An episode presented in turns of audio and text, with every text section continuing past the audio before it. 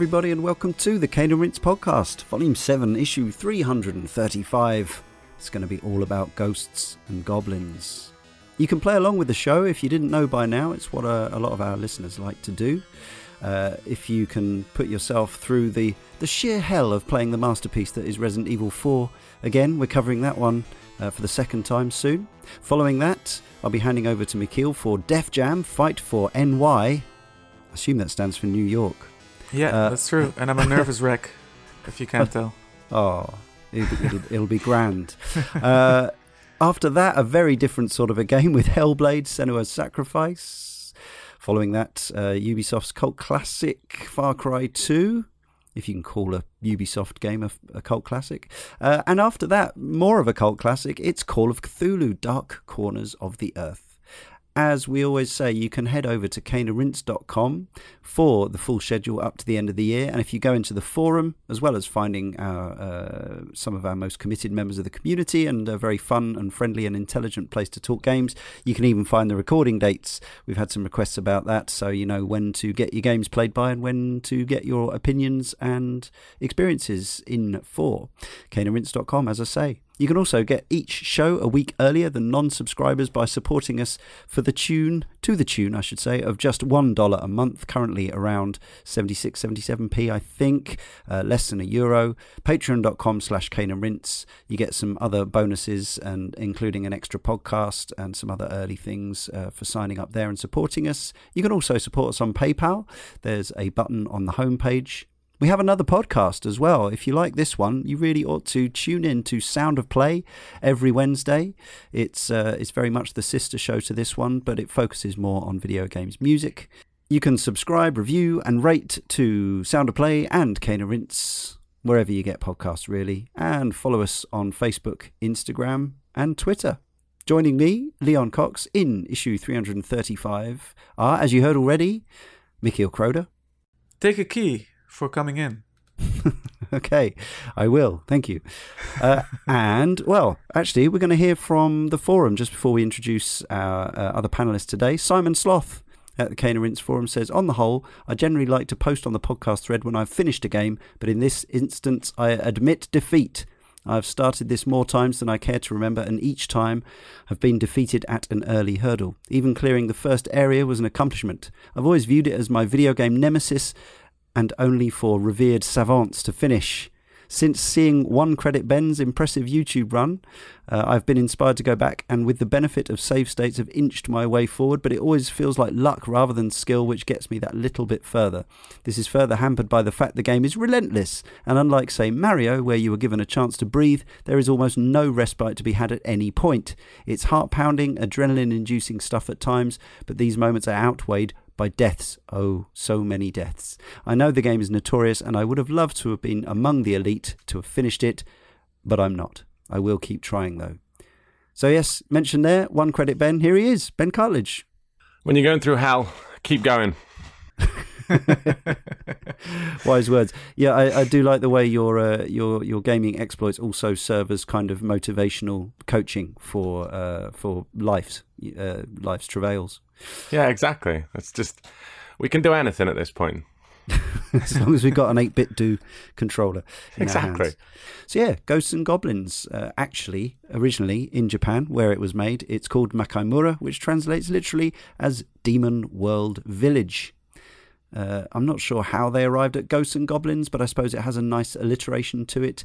There are some creatures that you could probably call ghosts and or goblins, but yeah, it's an odd one. I guess they were always just looking for something that would, would resonate in a in an American and or a European. Yeah, and it gives it a bit of a, a Dungeons and Dragons feel, right? Uh, Yeah, Ghosts and. Goblins, Dungeons and Dragons, Swords and Serpents, uh, Wizards and Warriors, all that sort of thing. Yeah, It's pretty broad as well, isn't it? As a title, it's quite all encompassing. You, you you you think that like uh, it might bring people in who weren't specifically into a, a certain type of a, a kind of a certain type of video games. So you, you'd see if you're at a store and you're buying it and you'd see Ghosts and Goblins, you might not be into kind of platformers, but do you know what I mean? It might be something Mm. that would would kind of uh, interest somebody, especially around kind of Halloween and stuff like that as well. Yeah. Is this uh, pro- perhaps one of the earliest survival horror games in its own way, uh, even before Sweet Home? Yeah. So the original arcade flyer, when translated uh, for the West, read The Princess of a Certain Postful. That's P O A C E F U L. Uh, spelling mistakes are kind of a hallmark oh. of this game.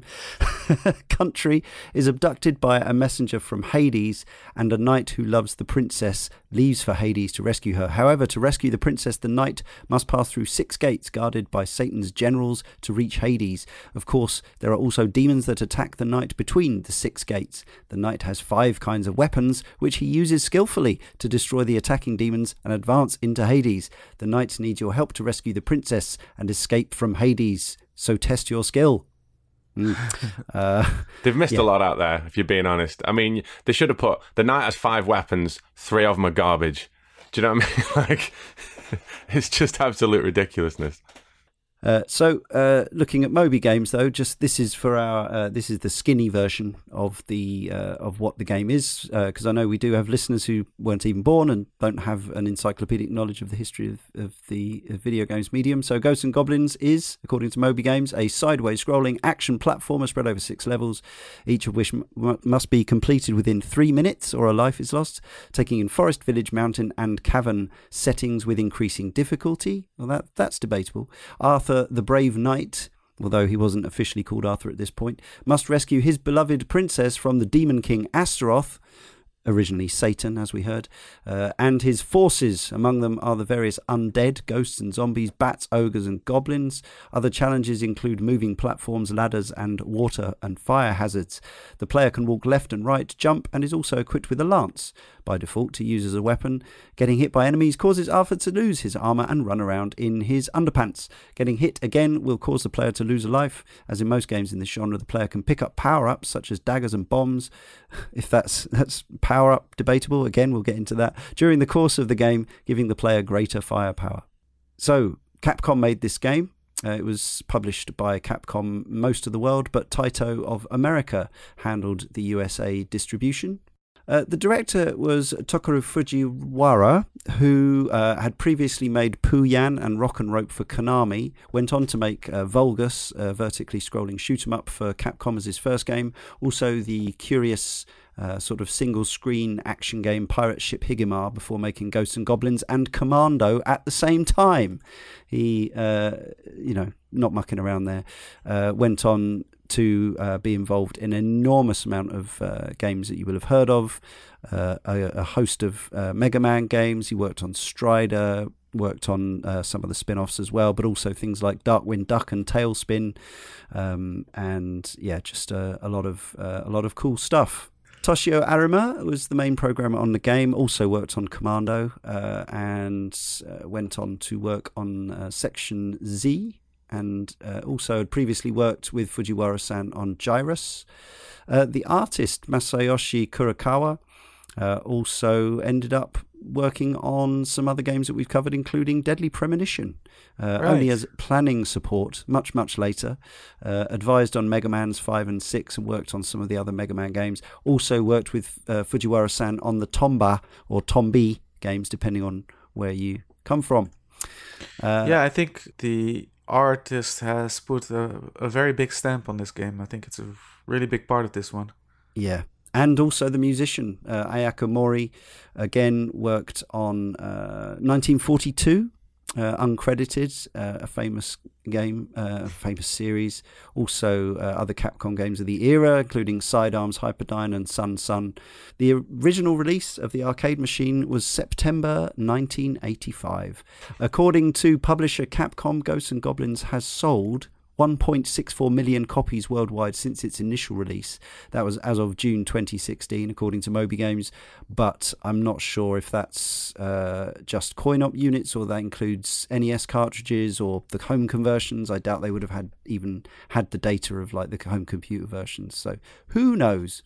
Um, and the user score for the game is sitting at 3.8 out of 5 on both Moby Games and the International Arcade Museum. Hmm. So, our histories with the game. When did we first play it? What are our memories of it? Did we even play it at the arcades? And how much have we played it? Ben? I had the Spectrum version, uh, which which I imagine uh, I can't have been that old, seven or eight maybe in that yeah. neighborhood. Um, and I also remember I never got past the first the first level. Um, and I, I, I thought it was one of those because like so many Spectrum games at the time were really really short. Uh, Yeah. I thought that was the, like if I got to the end of the first level, I thought that was the whole game. Yeah, And somehow I just I was like, no, that's that. Well, I can't do this. And then I remember I played it in the arcade. They had it in the uh, the arcade I used to regularly go with my with my dad.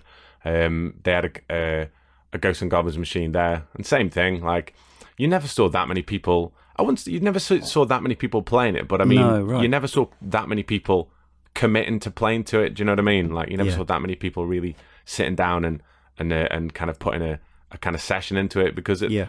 when it came into the arcade that I went to, there was a lot of newer stuff out. They had it in quite late, and I just think uh, the we, you've said it before, and it's a hallmark of this game and indeed this series. That unforgiving difficulty, even then, put people off. Do you know what I mean? Like even even then, people were like, your goes would be mercilessly short, and you'd be like, all right, well, twenty p on anything else probably lasts a bit longer, so I'll probably have a look at that. Yeah. Um, but but that was the the kind of thing with me. And then obviously we talked about the different games in the series that I then went on and, and played. But coming back to this, I remember um, on the PlayStation One, uh, this came out on the Capcom Classics collection, Mhm. and I had uh, me and a good friend of mine who I went to university with just had uh, an I don't know what I don't know why we did it, but I just we, we just sat down one Monday night and said, right, we're going to beat this. We're going to beat Ghosts and Goblins, and it took us about four months of just playing it on Monday nights that before we night went out. lasted four months. Yeah. Yeah, it did. It was four months of Monday nights, like admittedly just before going out to kind of student nights, so getting progressively a bit more hammered throughout throughout the kind of evening. so tries would get worse and worse.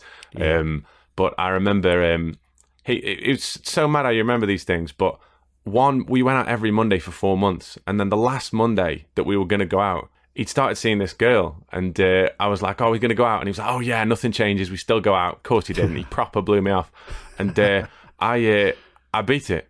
I beat it on that Monday night on my own, and then went out. That sowed the seeds for one credit classics, right? yeah, there. it did. Yeah, Yeah. But it was something like I don't know, you, you twenty probably five beat, thousand and one credit classics. But I mean, like, yeah, yeah, that was it. I just remember beating it and, and just thinking it's really weird. Like I, I get these feelings like when I play games of this era when I, I just have a, a tremendous kind of void after something finishes, especially if I play like a role play game or something longer. But even with something like this, it almost felt like that because I've been playing it that long. And when it Yeah. finished next Monday night, I was like, right now what? And Yeah. and it's always kind of been a series that's kind of uh, fascinated me because of that. Really, maybe that's exactly what you need. That sort of anger that your friend blew you off. That's that's the fire that, yeah, that fuels exactly. you to, I was to just beat like. I'll show him. Yeah. Ghosts and Goblins uh, before Bros or something. Yeah, exactly. Uh, so you've been back to it more recently, uh, working up to a one credit run, I believe. yes, I can do it in five. Um, That's at that- the I mean, moment. That's that's that's incredibly impressive, but Yeah. it says something that we know how how much you pride yourselves on getting these one credit clears and how much effort you put in. The fact that you've been working on this for a while and you're still you're still on a on a you know a pitiful five five Yeah. credits. Um, it says something about the the challenge that this game presents. Yeah, it's just there's a few things that like compared to other games of the series, um, because the gameplay is quietly quite more simplistic. You've got less options in terms of mitigation. So obviously in the later games you've got magic, and with magic comes invulnerability frames, and and the, the further later games you've got kind of shields which will take the, a stray projectile or two, and uh, obviously uh, magic as well is really good for taking out uh, the red Arremers, which are probably the hardest thing you'll face, like in this, um, consistently, and and it's like you've just I don't know, it controls a bit stiffer as well, a little Yeah. bit. You kind of you're often getting stuck on things, and, and frames will have you sticking in certain kind of points. Uh, It's it's I don't know. It, it it is it's the it's it is the hardest one, but I mean, if those set of levels were presented with the gameplay mechanics you had in the later games, they probably wouldn't be that hard. Yes, Um, but it's just the fact that it's just simplistically brutal. it's a tough blend, and uh, it's a it's a harsh mistress and all that. Uh, yeah, so mm, five credits. Uh, we'll As talk advertised. about. well, as not advertised. Yeah, it's not advertised. credits, yeah. well, no, I mean, but you know, we're called Cane and Rinse, and Mickey and I are both about to admit that we we've definitely not caned and rinsed this game in in the, in the way that we would like. Uh, but yes, we'll come on to that, and obviously we will you know, talk in some detail about uh, why it is hard and uh, and so on.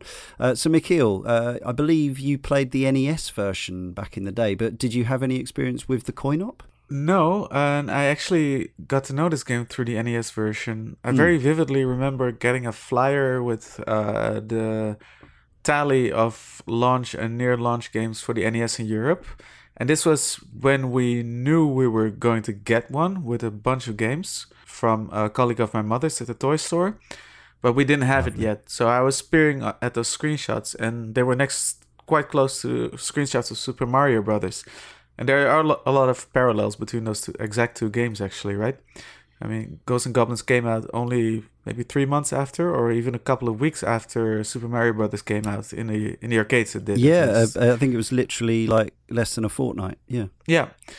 The funny thing is, I looked at the box art, which was the same as the arcade flyer. Yep. Which really appealed to me, maybe more than any other game that came before. Just the the character design in there and the creativity and the comical uh, morbidity of it. You know, mm. this sort of uh, cutesy, spooky uh, illustrations. Yeah, fun horror. All these monsters, all eyeballing. Uh, yeah, the knight who's yeah, and jumping. the Arremers and the ogres or the big men. They have sort of these ape-like faces. You know, it's, yeah. it's very striking. Everything around it, even the what they call the unicorn in the game, the big the big yeah, guy yeah. with the with it with the. He has got a uh, tiny, one horn. he has one horn, yeah. But Cyclops I, might be he's a got better a spike name. waistcoat as well, hasn't he? Cyclops, yeah, exactly. Cyclops would be more apt, yeah. Yeah. But yeah, it, it the funny thing is it appealed so much more to me than Super Mario Brothers actually, just in its art style. And I've throughout the years I've come to love the Super Mario games just for their sheer playability but I've never gravitated towards their art, art style as much as I did uh, towards that of Ghosts and Goblins or Makaimura. Yeah. Um, so yeah, before I ever got to play the NES version, I actually played the, the C64 version. Yes. Because we were still waiting for the whole deal to be arranged with my mom and her ex colleague, and uh, or her colleague at the time, and so I played at a friend's uh, house on his uh, C64. I was properly getting into it, mm. and I also remember that wildly different uh, C64 soundtrack. I can just yep. hum it in my head. That Mark yep. Cooksey uh, tune, which was brilliant. Um, and then we finally got the NES with Ghosts and Goblins, and even then I felt like it kind of disappointed me, uh, disappointed me in a way. But mm. we, were playing all the games that we got with our system, so even uh, that one as well. But the scrolling was kind of jerky in the NES version. Yeah, yeah. Uh, it's kind kind of odd. It feels kind of odd and. Uh, as stodgy as you might feel the arcade version uh, is, the, the NES version felt, I guess, responsive enough. Mm but just yeah, it felt felt a bit off and and unreliable somehow. Yeah. Uh, but I did we did clear it. I mean, the NES version. I'm I'm not sure if it was a trick that we used, but at least you had an you could continue endlessly. So we got yeah. I got to the end of the game, beat the, the first loop, and then the whole thing. You know the the the the old trick spoiler hits alert. you like spoiler alert. It's the last room is a trap. This uh, you know. Devisut. Uh, yeah. Beautiful. Yeah, by by Satan, and you have yeah. to do this whole thing over again. You're lucky it wasn't. And Santa. I, basi- I basically said, "Screw, screw that! I beat the game. I don't care if it was a trap yeah, I think a lot of people did. Yeah. So that I th- probably never even touched uh, the NES version of Ghosts and Goblins afterwards anymore. And only years later, I came across the arcade version in a Belgian theme park, which was a uh, Western and cowboy themed theme park, and they had an arcade in there that sounds with amazing. only yeah, yeah, yeah. It's called Bobbejaanland. I think it still exists. And the, they had an Sunset. Riders and West Bank. And, Yeah, they had an arcade uh, in there with actually all Western and cowboy themed games in oh, there. Oh, so Guns, okay. Gunsmoke was in there, and uh, Go- Ghosts and Goblins was the the odd one out. Ah, so yeah, yeah, very little cowboy. And I I, I, I was looking at it and I was kind of marveling at how, how great it looked in what I uh, in comparison to what I knew of the uh, of the NES version, and when it came to the Wii Virtual Console, not not too long ago in comparison. Yeah, that's uh, mid That's when I when I snatched it up uh, the the arcade version. Yes. Right. Well, I only have the vaguest recollections of seeing the coin op, if at all. I'm not even sure if these are real memories or created ones. I have a. I have a, a it seems likely that I would have been able to play it or see it in Brighton because we were lucky. We we had so many arcades and we got nearly all the games. I definitely remember seeing Ghouls and Ghosts. Um, it's a dimmer memory. Um, my stronger memories of Ghosts and Goblins are actually around the fact that it was converted to the home computers of the time. You've already mentioned the Spectrum and C64 versions. We'll talk more about those later, but uh, it was it was quite a big deal. It was um, it was a game that was uh, very well received. The conversions were handled quite neatly on the whole by Elite. Uh, you might feel differently now if you played the arcade version and then played one of the 8-bit home versions, but at the time these were considered to be you know kind of high end uh, recreations of the arcade machines, even though they had changes and they had bits missing and, and whatever else. Um, but I remember the reviews were, were strong, and I remember my friends talking about beating these games. I didn't really get the sense that it was a especially difficult game. Uh, I became much more aware of the series uh, arcade roots when uh, Ghouls came out uh, and and the Mega Drive version happened but I didn't own a copy of Ghosts and Goblins because my 8-bit system was uh, an Atari 8-bit and there was no conversion on that. I never got the Amiga version. I don't think I was even really aware that there was a decent Amiga port. Um, so my first version was the, on the Sega Saturn on the Capcom Generations oh, uh, wow. compilation, oh, wow. um, which came out here as the as that Capcom collection on PS One. But yeah. in in Japan, you could buy five separate discs, rather like the Namco museums, but with Capcom games for uh, for the Sega Saturn or the PS One. So I bought the Saturn version it was an odd odd one out of the collections in that, as well as the arcade machines that all the others had on, uh, lots of the Capcom classics. Uh, this particular disc also had an emulation of the Super Nintendo game yeah. on it, uh, which yeah, it seemed odd because they must have had to develop a whole you know different emulation system just for that for that one game. But obviously, they felt that it, it was only right and proper that that um, the second sequel was included. I yeah. actually get the feeling there's some sort of misinformation around Super Ghouls and Ghosts because it was called Super Ghouls and Ghosts. I think some people think it's like a a conversion or or an upgrade, but it's not. It's it's clearly a third game in the series. It's a, exactly. It's absolutely yeah. not Ghosts and Goblins three. Well, in the uh, the Japanese titles are uh, Dai Makaimura yeah. for super uh, for Ghouls and Ghosts and Cho Makaimura for uh, Super it. Ghouls and Ghosts. So it's yeah, yeah. officially differently titled. Yeah, uh, third game. Yeah, I mean the titling made sense at the time, but I think it also yeah I think it led to a certain amount of confusion. Anyway, Ghosts and Goblins. So I played it on the Saturn quite a bit. Uh, it at least gave you access to the dips, the the original arcade dip switches, so I could at least crank up the lives and the number of uh, uh, continues, um, things like that. And I played as far as I could, which was probably about halfway through. Uh, and then I had it again on PSP at some point. Uh, it was released on one of those Capcom compilations. But then the the last and uh, most recent version that I had was actually the 2013 version, which is part of Capcom's arcade cabinet, which was put together by M2, our beloved uh, emulation experts. Uh, and it's a very nicely curated package. It's missing quite a lot of classics, but it's still uh, a great set of games. Uh, it is available as backwards compatible on Xbox One as well. Uh, so that's how I've been playing it, and I've been back to it. And I played a little bit of MAME Ghosts and Goblins after doing some research on which ROM to play, because uh, some are, are considerably easier than others. Um, yeah. So I practiced on there. Then I practiced on what's called the casual mode, which M2 included on the Capcom arcade cabinet version, which allows you to tweak certain settings.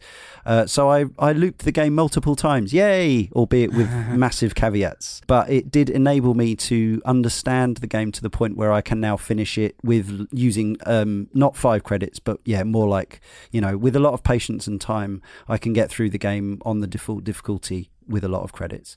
Um, yeah, so I have yeah latterly seen all of it. Uh, I would have needed a lot of money at the arcades, but, but yeah. there you go. So yeah, we talked already about the scenario and setting. I joked, semi-joked about it being a survival horror game, but actually the scenario and the setting was quite unusual back in 1985 because I think although there were already odd games set in you know, in and around either surreal or odd scenarios. I mentioned Pirate Ship Higemaru, which I don't even think came out outside of Japan, um, but that's sort of. It's funny on... you mentioned that because that was on mm. the uh, the Capcom Classics collection as well. That's right. Yeah. yeah. remember? Yes. Because there was, I want to say there was four discs on there. I want to say there was yeah, one yeah. that had the 1942 games. That's right. One, yeah. one had the older um, had the older games you took, so Higemaru, Sonson, Vulgus, Exed Exes. Yes, One had the Ghosts and Goblins games, and one had uh, Commando Mercs and something else. I think, that's right. Yeah, if I remember yeah. Those were those were the same discs that were released separately in Japan on both PS1 and Saturn. Yeah, Yeah. was, uh, and then they kind of collected them all together for the next gen machines. Uh, put them out on DVDs for PS2 and, and Xbox. Um, yeah, and, and the, the arcade cabinet version collects some of the uh, yeah similar similar games from a similar era, 1943 and 1943 Kai and all that stuff. Um, but yeah, apart from those oddities, I don't remember too many kind of zombies and horror and things like that games at this point. Atari's haunted house was just some blocks uh, True. and some Yes, some, some um, eyeballs. And the original Castlevania arcade machine, or Castlevania, was still um, the Haunted Castle arcade machine was next year, I think, or the year Yeah. after. yeah, Uh, Castlevania on the NES was yeah also eighty six I think. So I don't remember. I'm sure there are examples, but I remember this being uh, reading those reviews in computer game magazines, and it was often described. Uh, even the term platformer wasn't entirely in, in heavy rotation, so a levels No. and ladders game would have been probably how it was described in a lot of computer mags. But yeah, it would have been like you know um, graveyard. It, I guess it had elements of yeah, sort of um, classic universal horror, like you know Frankensteiny kind of vibe about it, and, and all Yeah. that kind of thing. And it was it it felt a little different and, and appealing, and it had this kind of atmospheric look about it. Then Mm. you've got this weird twist of the the Arthurian. I mean, it's not it's not Arthurian legend. Um, apparently, even people have referred to within Capcom USA and Nintendo of America have suggested that this is King Arthur from the you know the the legend of the Knights of the Round Table and all that, but it's actually just a knight called Arthur um, who's rescuing a princess. probably But- a common name back then. yeah, exactly. Yeah, um, but but it it's sort of it's a slight odd twist to put a night in a in a horror scenario, isn't it? But uh, I guess I'd, I'd never really thought about it until this week. Yeah. Yeah. Yeah, it's not. You, I've, that, that's the first time I've ever thought about that. But yeah, Yeah, me too. I kind of accepted it. Just Yeah, you're like, oh, obviously, yeah, all knights. Do you know what I mean? Throw, throw lances, kill demons. And you're like, oh no, it's just him, Yeah. innit? I mean, the Yeah. dragons make sense. Um, I did find it odd that he, uh, as a knight, that he would use every weapon he would get his hands on as a Mm. throwing weapon. You Mm. know, like the lances, the daggers, Even a shield. Do you know what I mean? even the shield he throws around. Yeah. Yeah, which Yeah, is that's yeah, just his. or the cross, just- indeed. That's just his uh, his his martial uh, martial the- art training. I the guess man just likes throwing. throw stuff. yeah, that's it. He just likes Yeah. throwing. It's good keeping these things at a, at a, a distance, isn't it? Exactly. Let's face it. Uh, Exactly. When your when your armor disintegrates at, at I was going to say, if, if you've only got to like, if I'm in ever in a scenario where all my clothes are going to disintegrate if anybody touches me, I'm probably going to throw a lot of stuff as well. To be honest yeah, with you, exactly. Yeah. Um, Yeah, but- and the, th- the thing is also what you say about platforming. We we can't really sort of understate of just how groundbreaking this game was in tandem with Super Mario Brothers in being one of the first real side-scrolling arcade adventure sort of games. You know, adventure is maybe a misnomer, uh, but uh, just just it, it, like a, a platformer or a side-scrolling game that feels like a proper adventure. You know, there Yeah. were ge- goes like uh, or games like um, Mo- uh, Moon Patrol before that. Mm. This game sort of goes hand in hand with Super Mario Brothers and really sort of establishing that genre. The the main difference between uh, uh, uh, except for the striking art style, I guess it's that in Ghosts and Goblins, the platforming is fairly minimal if you think about it. yeah, it's more of a run Yeah. and gun, really, isn't it? Yeah, stage Yeah. stage one only has one uh, real Jump. sort of a moving platform uh, Yeah. bit, and then there's a few gaps that you have to jump over. Yes. And st- still, over the course of the game, it's more like the the the what did you say? The ladders levels and ladders. Exactly. Levels and was- ladders. That's more. It's more of like the, the Donkey Kong uh, type the, of. Uh, the archaic old phrase, uh, the genre term terminology that is really not used anymore, actually makes sense. They're like the first, the first thing that you come across after walking along straight is a ladder that takes you up to a higher level. It's not a platform. There's no platforming there. Yeah. You just you you go from being on the ground to being up a hill, I suppose, or yeah, Yeah. whatever you want to call it. yeah, it's like a scrolling variation on Yeah. Donkey Kong or Jumpman Junior or a lot of those types of uh, types of games. But as you say, Kong with a real like I say, like you say, with a real sense of progression and adventure, right down to the fact that from the off you are shown this absolutely tantalising map screen. Exactly. Yeah, exactly. Yeah. So, how much does the, the, the sort of yeah the, the actual scenario um, appeal to you uh, as as a potential player of this game? And do you remember kind of did it capture your imagination back in the day, Ben? I remember um, when I played it. I, I want to say I can't remember if the Spectrum version had a map or not. It must I doubt have done. it. I, I I don't even it. know. I, I remember the Oh, arcade do you mean one. on, on screen map? or Yeah, paper the start map? the start bit, like when Mm. when you start and then it shows you how many. That's something that, uh, like I say, uh, a lot of games went on to, to do that. Like uh, Castlevania, you you brought up after you beat the first uh, uh, the first vampire bat boss, you get a map, and then the maps like that were a, a massive feature of uh, the Castlevania games. After that, I think the crazy thing with it is with with Ghosts and Goblins and that that map is the fact that you, if you die, you get that map again. So the f- the Yeah. first the first maybe go you're going to have, you're probably going to die on the red armor. And that Yeah. still feels like quite a bit because you're going to have to like not get killed by those plants, not get killed by the zombies, jump over a couple of gravestones. You'll die in the red Yeah. armor and you'll be like, oh, I must be miles away through this. And then you're like, not even halfway through the first level. And it scrolls through and there's another six. And you're like, you do get that sense of this is quite big, isn't it, really? This I don't know if I've got enough money for this. but uh, it, it, it, it's crazy to, uh, that's such a, a, a common thing now. Do you know what I mean? Like that's such a, you can't imagine a, a a con that a map at the start of a thing being a, a, a big concept for a game. But I'm struggling to think of too many games before that that that kind of use that as a, a kind of tool to show your progress through something like that. Yeah, and not only a tool to show your progress, but also as yeah, as I say, for me it was this tantalizing thing. Again, this is a, a, a probably part of this where you know m- me being the age I am, and, and I mean I know you guys are a bit younger than me, but s- similar generation um, compared to younger folks.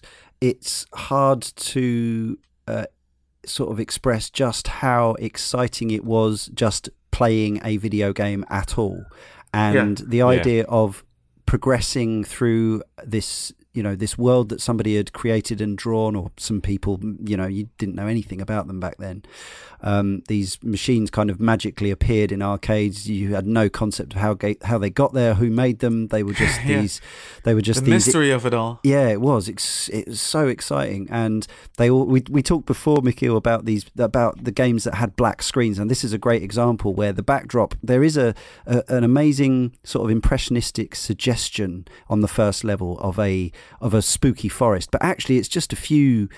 It's, it's not there's not many colors being used it's just a few pixels of trees but there's a lot of jet black in the back, backdrop Yeah. and there's this whole sense of what is there what is there actually nothing it's, it's just the phosphor on the screen isn't being lit up Even the first section, you're in a graveyard Mm. at the pitch blackest, most darkest hour of the night. yeah And you see these mountains in the background with uh, a castle in the distance. mm. It's it's stood out so much compared to anything else that came out at the time. Mm.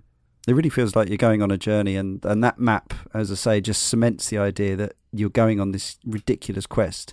And also, yeah, it's um, again putting, as I say, I don't, I didn't play this too much in the arcades if at all, but I can use my experiences of other games and a, a similar time to know that as my 12 13 year old self i would have just been desperate to see the graphics it was always you know what do the graphics look like on the later stages it wasn't even just Yeah. about saying i've beaten the game it was about seeing the art on the screen Exactly. That map wasn't just any old map. It was actually quite well defined. It was a slowed, Right. showed sort of miniature depictions of the stages ahead. that's yeah that's a really good point so something like golden axe which came a few years later has Yeah. that has those wonderful uh, between uh, level sequences uh, ben ben may have seen these one once or twice Once or twice. yeah um, I just which skip I, them now. which I yeah, of course, which I always loved. But um, but they just they give you a very impressionistic view. Whereas It's with yeah, a quill, isn't it? Yeah. yeah, uh, red lines and on a, on parchment kind of thing.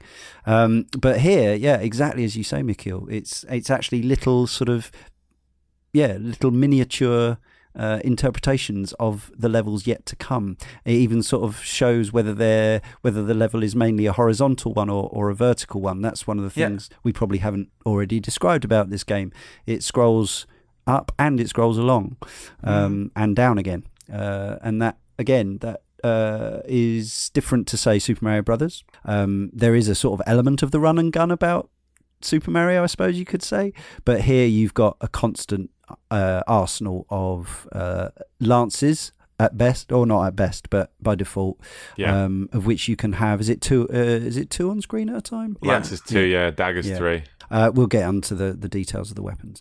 But yeah, so for me, I think even though uh, it took me a long time to actually get around to playing this properly, I always liked the sense of atmosphere. And even though it is quite, you know, it's quite light in tone in some ways, it's also quite dark, isn't it? It's it's got a weird it's a weird juxtaposition between the silliness of some of it and the and the actual theme of devils and demons and monsters. Yeah, it's it's cute, cutesy, spooky, and and I can't, and again, understate just how much of an impact visually this game has made made on me. Mm. You know, just just back then, and I still really love that style that it that it uh, uh, introduced.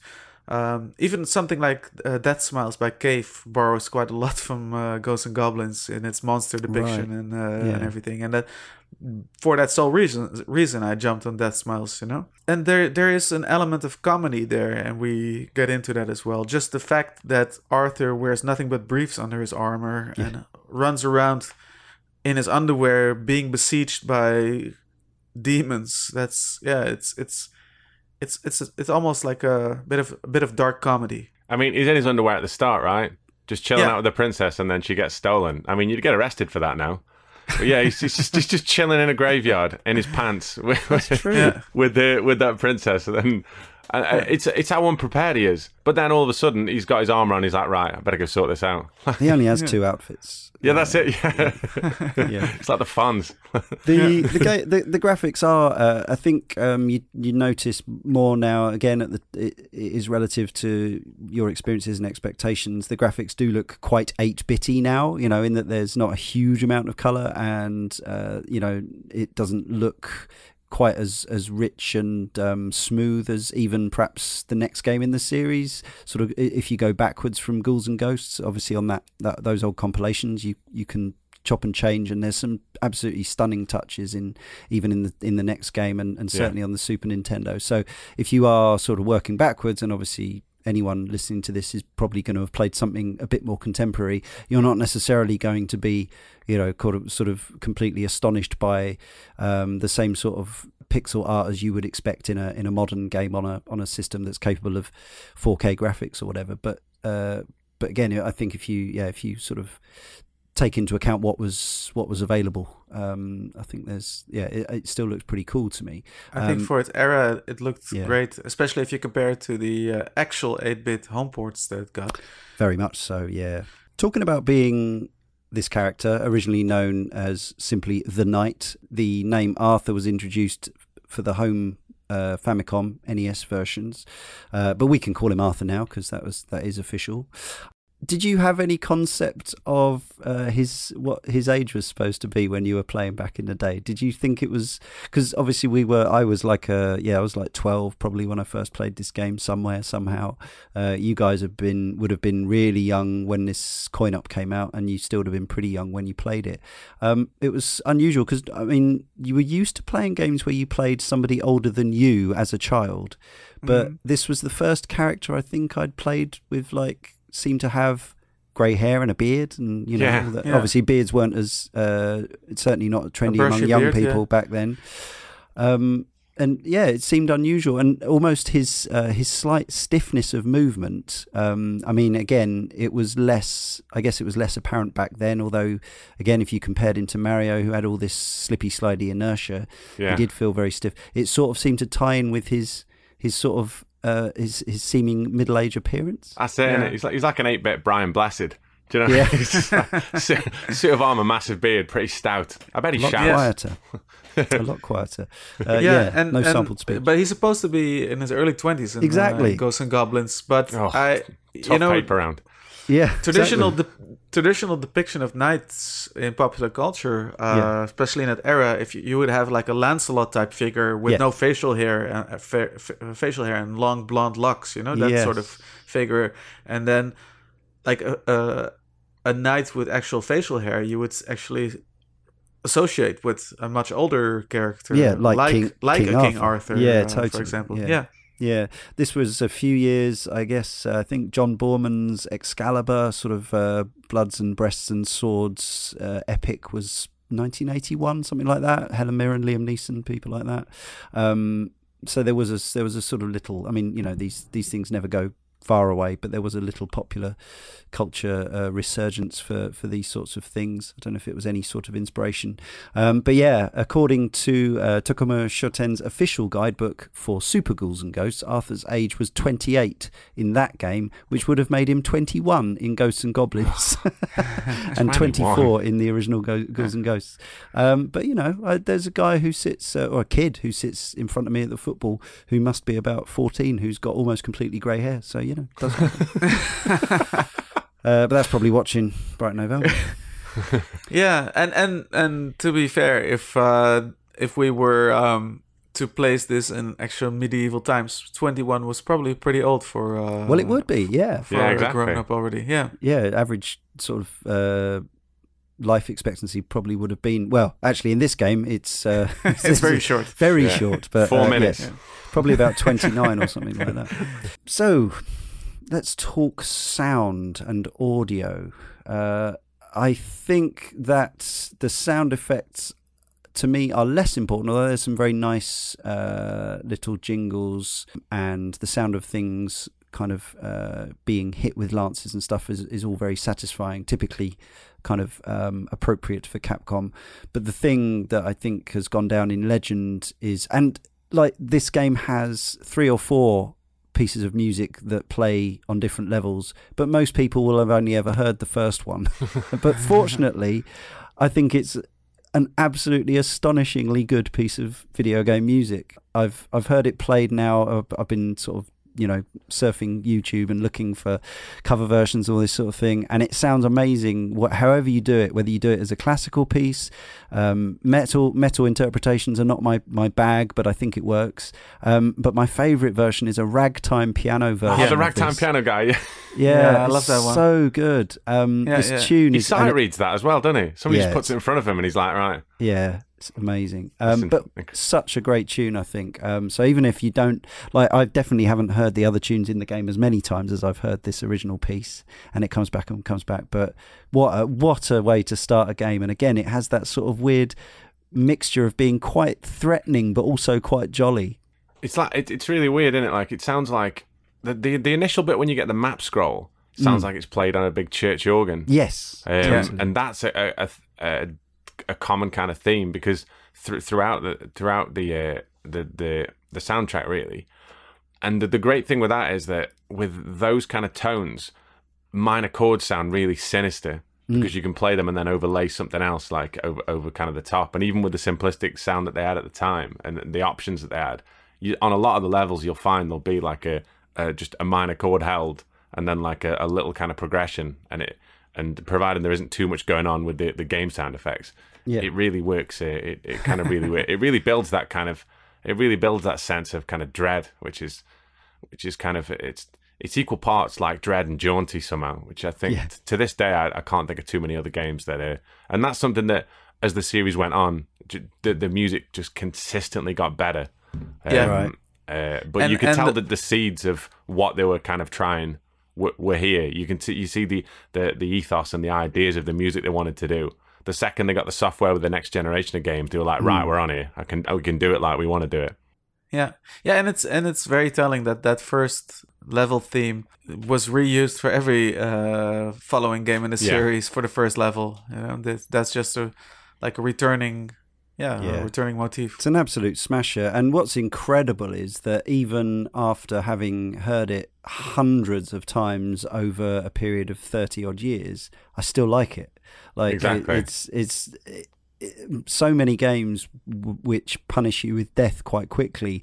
One of the reasons that, that you'll actually, well, for me, one of the things that will actually send me away from the game is an annoying getting annoyed by a piece of music because Yeah. you're hearing you know the same few bars over and over again but here every time it kicks in genuinely i'm, I'm sure there have been times when i've been like oh shut up but um but i, I genuinely i think I, I still love it I'll tell you this though, uh, for having been stuck uh, for two days in a row on stage six, yes I at one point because of the sheer shrillness of the uh, audio emulation, Yeah. I had to completely shut down the sound, and I Yeah. started playing uh, Public Enemy's "Fear of a Black Planet" album. There you go. uh, Welcome to the Terror Dome. While I was trying to smash my way through the final. Also uh, works.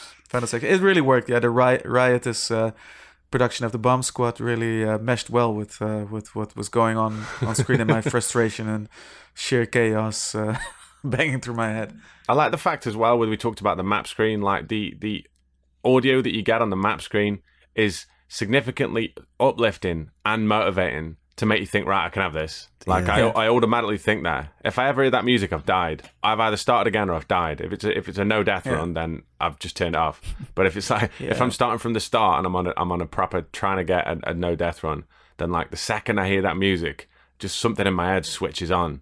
You just hear that kind of that like upward kind of chromatic scale uh, on Yeah. on the kind of organ. You see the map scroll and you think, right, this time take 400, almo- take 401. this is the golden one. Yeah, it's almost Pavlovian.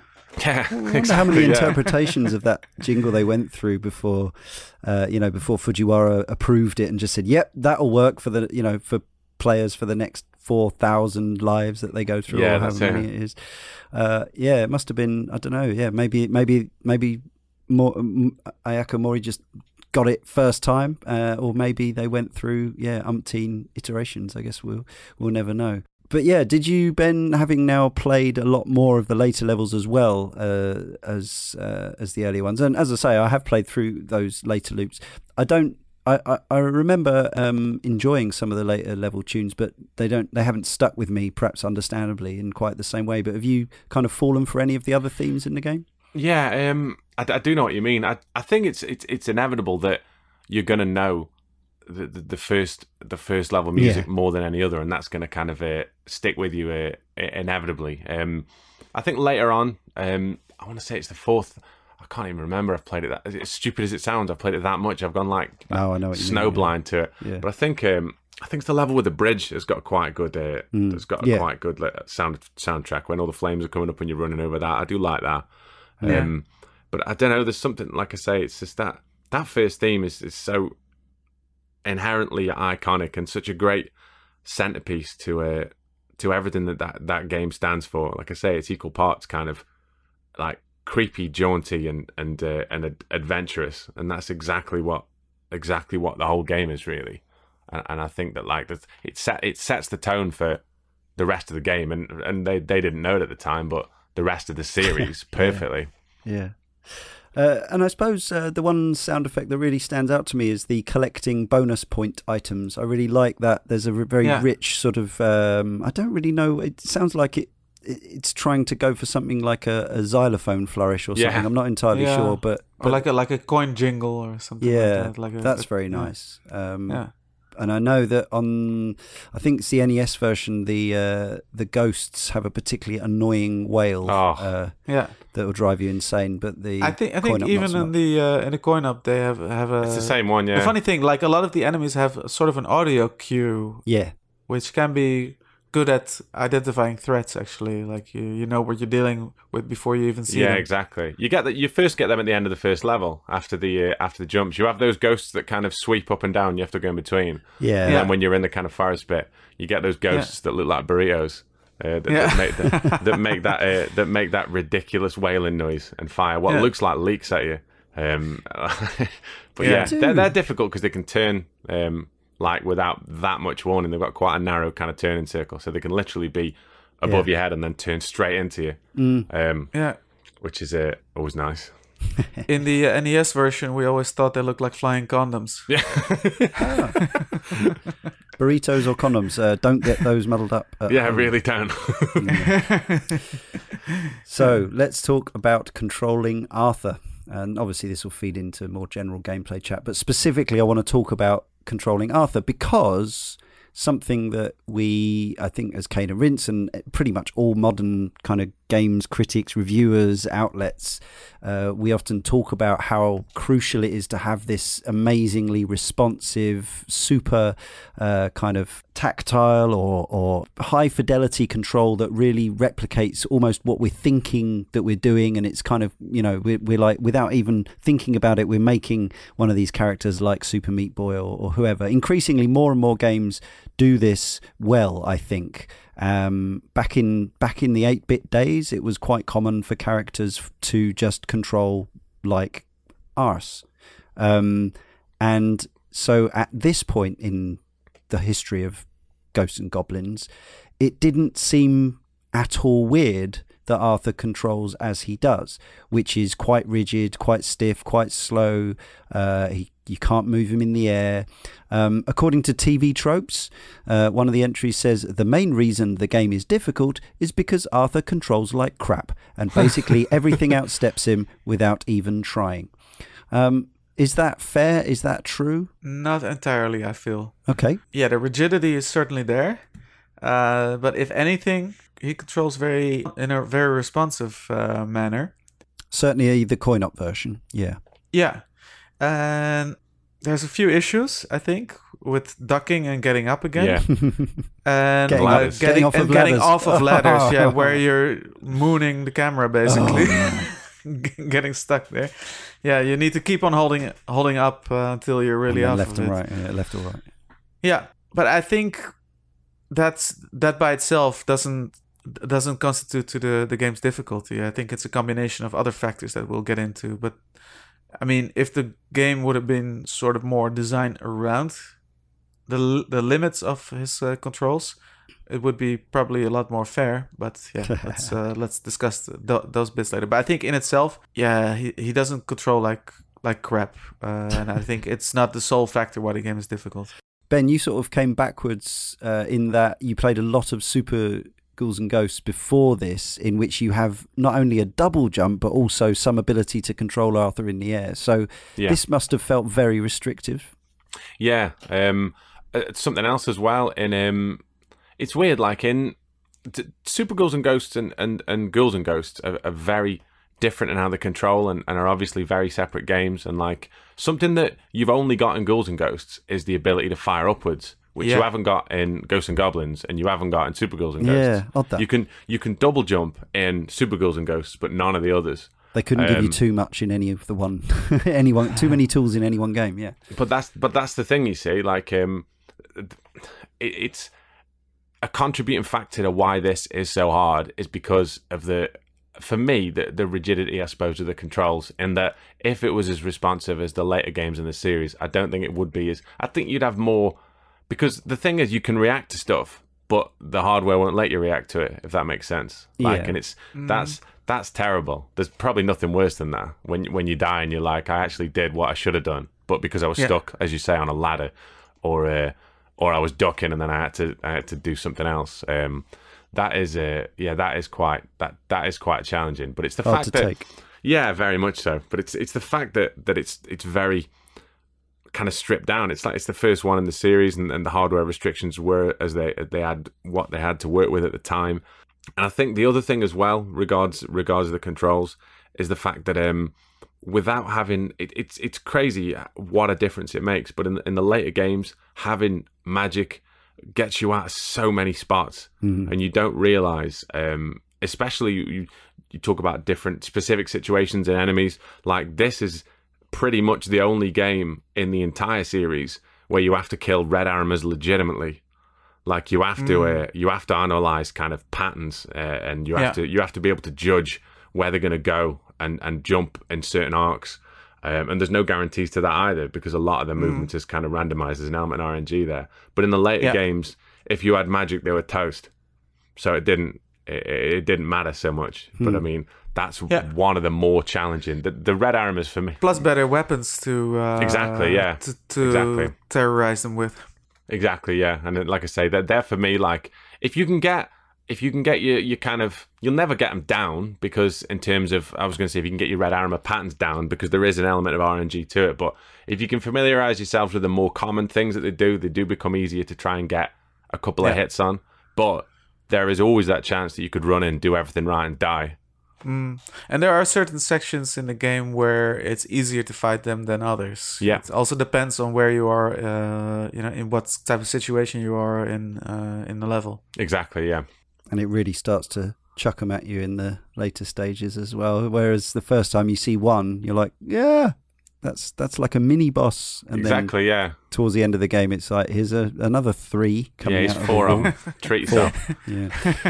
um, but one thing I wanted to comment on this um, this element of control, and as I say, how we are very much used to having characters for a long, long time now that you can. Uh, I've joked before about things we used to call the uh, the jump, where you can turn yourself around in in midair, call it the Quirker Quirkerflieg or the curly muffin, or um, all these things which are basically not pop, uh, possible in real life. Arthur actually has a a relatively realistic jump. Now, I'm not saying that realism is always what you want in a game where you're a knight running around in his underpants uh, shooting zombies, but is there some is there some merit in the fact that actually when you jump you're committed to a jump and you have Yeah. to actually you know that's part of the system of the game is that you're you're you, you aren't able to pretty much you know bend the laws of physics If you play this game seriously, then jumping becomes a very calculated thing. You have to calculate in it in before you hit the jump button, uh, like make some sort of calculation and and uh, an, analy- an uh, analysis of the situation around you. Uh, one thing I, uh, that uh, I wanted to point out though is that you can actually turn around in midair, but it doesn't change the arc of your jump. But you yes, can right jump forward, turn around, and shoot, things behind you. yeah Yeah. Yeah, absolutely vital. Yeah, it's a very good Yeah. point. and something that a lot of games of the era were missing.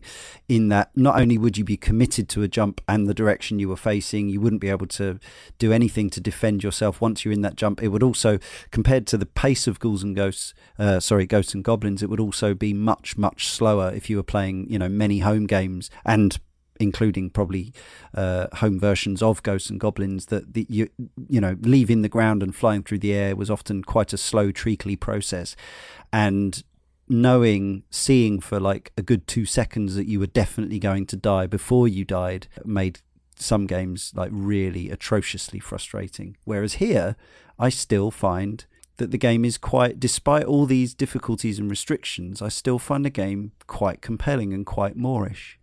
Um, and yeah, that's that's really what I'm I'm trying to get my head around um, because Yeah. I feel like in some ways I should this game should have been completely relegated to irrelevance and having been completely you know turned into uh, yeah an anachronistic uh, interesting historical curio but actually when I play it I enjoy it despite it despite itself almost um, Yeah. and I, I still haven't uh, as we're recording the show I still haven't fully understood why it does so many things that I find really frustrating about video games Yeah, And it- horrendous.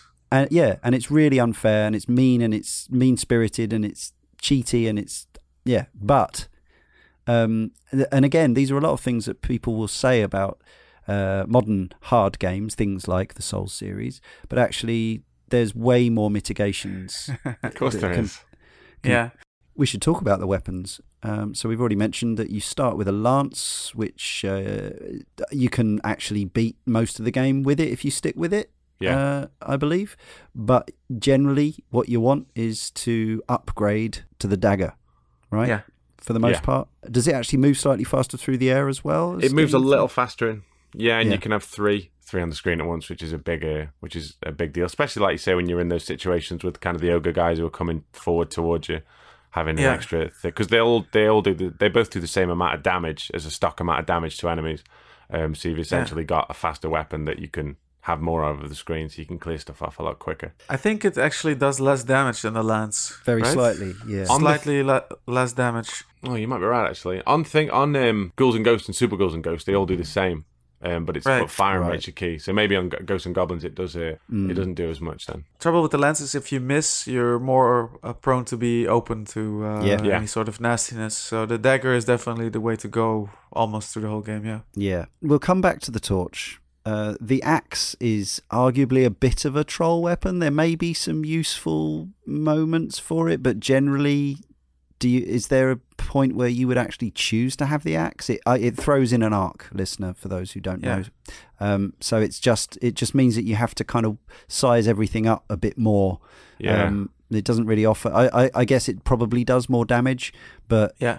it's just way less useful. I think. Yeah, it's the wrong kind of game to have a, a, a, a weapon that you need some kind of contemplation period to use. Really, Yeah, Like, Yeah. I, I really find that like if I accidentally get that, I'm like, uh, uh, you might as well start again at that point. Right. That that, That that, thing with runs, I'm like, no, I don't need this. okay. Yeah. Well, if you think that, then probably I think actually maybe uh, again another iconic element of Ghosts and Goblins is the torch weapon, Yeah, um, because it it desperately wants you to collect it by mistake, doesn't it? It's hundred percent. Yeah. yeah, it, it's How, absolutely how about getting hit by an enemy and falling on the torch that you just jumped over? Yeah. yeah, yeah. the, Uh, the funny thing is with the yeah. torch, there's a few there's a few bosses that are actually a tiny bit easier with it. sure, um, because it does the- multiple hits on. Yeah, one- well, not, not yeah. just that. Like, um, it it fires on a slightly upward arc. If you watch, like, um, like the dagger and the lance, obviously just go straight forward. Whereas with the torch, it goes slightly up and over. So when you're Mhm. fighting the uh, dragon boss that you see at the end of level three, and there's two at the end of level four, um, when they're flying above you, um, if you fire the torch, you can hit them as they kind of come down without having to jump and hit the tail. So like, it's it's Right. it's not bad. The torch isn't bad for that. Yeah. It's very that's an incredibly yeah, that's scenario. incredibly a, an incredibly specific situation that you've got to kind of fight your way through a tough level with what is a lot of the time a, a very kind of uh, a dud. a very unsuitable exactly a very unsuitable uh, weapon. I can The, understand. the funny it. thing is that the torch and the axe can be handy in situational uses, but you can't depend on getting the right weapon afterwards. That you need to, you know, you might be holding on too long for them. So I think Yeah. the real culprit here is the weapon system. Basically, you know, when you pick up a weapon, it replaces the weapon you were holding before. and you keep it when you die. That's one Yeah, of the exactly. really unusual elements of this game A blessing and a curse, all in the same uh, Completely. way. yeah, Yeah. Yeah. Uh, and the the order in which items are dropped uh, is not random. Uh, so, uh, I mean, what actually spawns items or where they spawn, I think there's an element of randomness, but it always goes uh, doll item, uh, weapon, doll, accessory, doll, weapon, doll. And then that cycle repeats. So the dolls are a just six different collectible flashing things which give you 200 or 400 points. The accessories are uh, like a necklace and a ring and a shoe and a dress and some some more bloomers um, and a crown which go up from 200 to 5000 points um, you know because obviously you're playing this game for high scores rather than just trying to get to the end of the damn thing Yeah. Yeah. uh, and then there's some fixed uh, item appearances. Uh, there's uh, like a uh, it's like a coin or a dish. Uh, I think it's meant to be a coin. There's a money bag, which is one of the only collectible items which isn't flashing. I don't know why.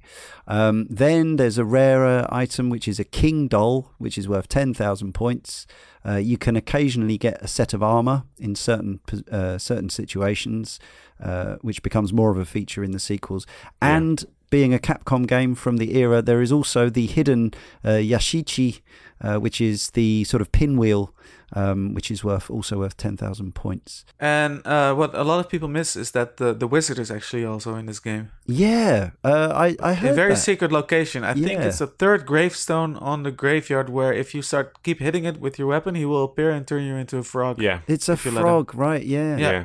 Yeah. And with So the weird. higher points uh, denominations, like they are they are kind of worth collecting because you get extra lives at Yeah. 30 is it 30 60 and set 30 60 and then every 70 or it's Something in that like that anyway yeah Probably depending on the settings of the yeah, exactly yeah, it's exactly yeah yeah. but i mean Yeah. that that's uh, th- that's always something to uh, always Mm. something to kind of uh, look out for in those games That's true. Yeah. because there's i don't think there's there's no other way to get extra lives there's No, like there's no. no, Another there's no one ups and obviously as well like there's the option to uh and something that becomes much more prevalent in the later games is uh, is secret items with kind of trigger points in terms of like uh, if you're on the first if you're on the first level if you kill the armor um, and you've lost your armor if you time your jump off the platform That's it. Yeah. onto the uh, the first bit of grass then a suit of armor spawns for you yeah. um, which is kind of uh, handy and and uh, it's kind good of good knowledge to have. But I only Yeah, learned oh, this 100%. in 2018. You know, it's ridiculous. Exactly. Exactly. Yeah. Pla- playing the later games is basically. I wouldn't say it's it's not un- undoable without knowing a, a lot about the hidden chests, but the the later games rely, uh, as these do, on uh, that that pattern of. Do you know what I mean? Like wizard item and and so forth. And in Yeah. in the Yeah. kind Exploiting of uh, it. Yeah, exactly. Especially in Ghouls and Ghosts, there's there's sections where you can spawn four or five chests in one kind of uh, in one kind of subsection, which will in, in essence allow you to go from no armor to gold armor in, in kind of Yeah. one section, which is which always makes a massive difference. It feels like a yeah a, a- a wizard frenzy in the sequels compared Yeah, to there's this game. loads in there. Yeah. Yeah. Yeah, yeah. And of course, um, this is also a game, and this was probably about. This was probably mainly the case for games that I remember playing in the first half of the 80s was that you can't jump onto a ladder. You have to be at the bottom of the ladder to climb Yeah. the ladder. Yeah. Um, and I think that was very normal back in yeah these Mm. sort of early 8-bit days. It's something that uh, kind of got yeah we kind of went beyond for the most part. Although certain games retain it because it's a core part of the gameplay. I think something like Lode Runner, for instance, would absolutely mandate that you have to be standing. Oh, I could be wrong about that, but um, I certainly have memories of games being incredibly pernickety about exactly standing, you know, Yeah. pixel flush to the ladder. This isn't quite that bad. It, it, it's pretty easy to get onto the ladder, but as you say, if the weapon you don't want has spawned at the bottom of the ladder that you have to go up, you're getting it. Yeah, exactly. And being able to jump and go up a ladder in games like like uh, of this genre is such an advantage. Um, and to, to not kind of have that as a yeah, it's it's it's an absolute nightmare. I remember doing a, a run on a Green Beret, and uh, that's it's, it's it's essential that you need to be Yeah. able to jump up ladders halfway up, get up, and then duck straight away. Like Yeah. without that, it, you'd be absolute toast. But yeah, with uh, Mm. With it. and you, obviously you, a good point there. You'd be able to not collect the weapon that you don't want, the, Yeah. the weapon you've spent the entire game avoiding.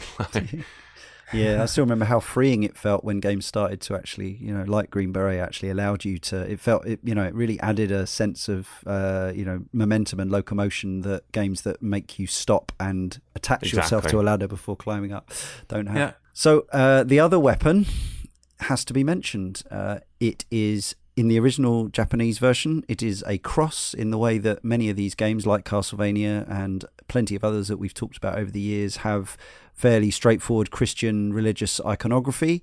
Um, in order to avoid that, uh, in localized versions to the west, it was made into a slightly less uh, overt shield shape. Um, it makes more sense that you're throwing a cross at the devil. Um, Yeah. But there you Mm. go. It, it's it's a shield. It works the same way. So it's a pretty short range weapon, um, Mm. but it's quite rapid, therefore, and it blocks projectiles. So it's Yeah. uh, again, it's like everything in this game. Uh, it's uh, it's got a it's got a blessing to it and also a curse. But you need it. If you don't have it at the end of the second run, you've got to do the last level again and get it. Basically, Uh, Even at, at the at the end of the first run, you needed to uh, be able to Right. defeat Astaroth. you're quite uh, right. Yes, With, even yeah. even to even to kill. even the, on your first run, it will send you back to the beginning of stage five if you don't have the uh, the shield. That's contribution. right. Yeah, I'd, Yeah. I'd forgotten. It's brutal. The shield of the or the cross would be the probably the best weapon in the game if it weren't for its short range. Yeah. Yeah, Because it makes certain enemies a lot easier to deal with, like the Arremers, for example. You can play it much more defensively against them, and just you know their their projectiles stop becoming a, fac- a factor at that point. And I think that the other thing with with this, uh, as compared to the weapons you get later in the series, is that the weapon that you need to beat the game, like that this being that, and then the, the next one, it's the the goddess bracelet and the psycho cannon and all the rest of it. On the later games, they made those weapons to con- compensate for the range deficit massively more Yeah. powerful. So like if you play uh, if you play Ghouls and Ghosts, when you actually get you can do you can get the um the psycho cannon, which is the weapon that you want for on any level of the second loop on Ghouls and Ghosts, and it's Yeah. and if you can get past the fact that the range is shorter, it's so much more powerful than anything else. Like you can take bosses out in seconds. Like it's a it's a really really good weapon, and they kind of balance that a little bit because I think that's what I felt was missing from using the shield. I'm like, okay, I've got this weapon. The firing rate's all right. I've got to be really up close to use it. It takes out projectiles, which is a nice bonus when it happens, but there isn't that bit of extra power, which I think would compensate. And I think that's mm. why the the weapons in the, the the shield seems like one of those things that kind of you have to use. Do you know what I mean? Yeah. It feels like Yeah, yeah, yeah, it's just it's just something you have to kind of take with you, and and whereas in the later games, the uh, the the weapon, the game breaking end of end of game finish the game weapon are actually legitimate choices to uh, over Yeah. over established weapons, Um, in, in Ghouls and Ghosts specifically, there's there's situations where the psycho cannon's way better than anything else. I don't feel that with the with the uh, shield, and that, that for me is the uh, it's one of those things you've kind of begrudgingly got to get good at. Do you know what I mean? If you I, want to watch actu- I actually was not that mad at the shield uh, in many situations, and I also started outrunning a lot of stuff in the later levels. Mm. Uh, so I've er, just I used it on anything that came too close for for comfort uh, to me. Uh, but there are two enemies that are a nightmare to deal with with the shields. One are uh, the big men because uh, you need to make them come way too close. Yeah. So you really need to start hammering when they are in, in range of your shield. And the other is the the dragon boss that appears as a regular enemy in the final stage. Yeah, Um, because yeah, it takes ages to take him out, and there's way too much that can go wrong. And you, the the the most effective way to deal with attacking the the dragon with the shield was just to basically stalk it. Just stay on top of it all Yeah. the time and stalk it, stalk it around the screen Yeah, and yeah. sort of follow it follow it around uh, all the time and just not give it too much space to do anything crazy. What I find quite funny and, and interesting is, I don't know, there's any number of examples of things following this path in both directions, but I was just remembering how when we covered R Type and R Type 2 in one show, we talked about how R Type was a really hard game, but people beat it, so they made R Type 2 insanely difficult. Um, and in it sounds like, uh, and obviously I've got a lot more playing of games in this series to do. It sounds like they actually realized that the original Ghosts and Goblins was so mean that they actually, you know, sort of mitigated uh, and, and sort of actually softened the edges a little bit for the sequels, even though those there, there's still some really you know tough games there. Um, it sounds like, particularly from what you're saying, Ben, that actually the philosophy kind of moved away ever so slightly from the completely, you know, just nasty. yeah. Th- this is the toughest one. There's no there's no debate for that for me. Yeah. Like Yeah. of those of those, if you're talking about those three games, this is by far the hardest one. Mm. Yeah. I've actually on the show notes. Uh, I've sort of separated out enemies and levels, but actually they're kind of they're in this game they're incredibly intertwined, aren't they? I know they sort Yeah. of always are, but here the locations and the layouts of the levels are absolutely. It's it's hard to explain why if you haven't played it, but it's it's to do everything's positioning is very deliberate, generally to be as annoying as possible. But actually, what I found when I started improving at the game was that there are some quite lengthy sections where you don't even have to do that much. Like Mhm. there, I mean, I say lengthy. I mean they're probably not, but relatively lengthy. There are moments where you can pretty much just kind of push on forward, and you know that you start to know that certain enemies will appear, but they won't trouble you if you just keep on going or if you Yeah. angle your jump in a certain way. But Yeah. overall, the game has uh, what about uh, nine or ten different enemy types, um, and some of them you hardly ever see, or some of them are involved heavily at the start, like the zombies. Which again, I would say the the zombies pushing their way out of the earth at the beginning of Ghosts and Goblins is is kind of an again an iconic video gaming moment. But really, it's very brief, isn't it? It's like that's Mm. what, um, they may are there other moments later in the game, maybe, but it, they they appear in the caves again. yeah, Yeah. I think the caves actually is the first part, and that's the the third stage where there are still enemies that are specific to the caves, Mm. like those weird cone rocks with the Like the faces that spit out bowling yeah. balls. yeah, Yeah. Yeah. but uh and the bats, there, there are bats in there as well. Yeah. Uh but up until the caves, enemies seem very much tied to specific sections of uh the stages. that's right. Like the zombies appear from the dirt in the graveyard.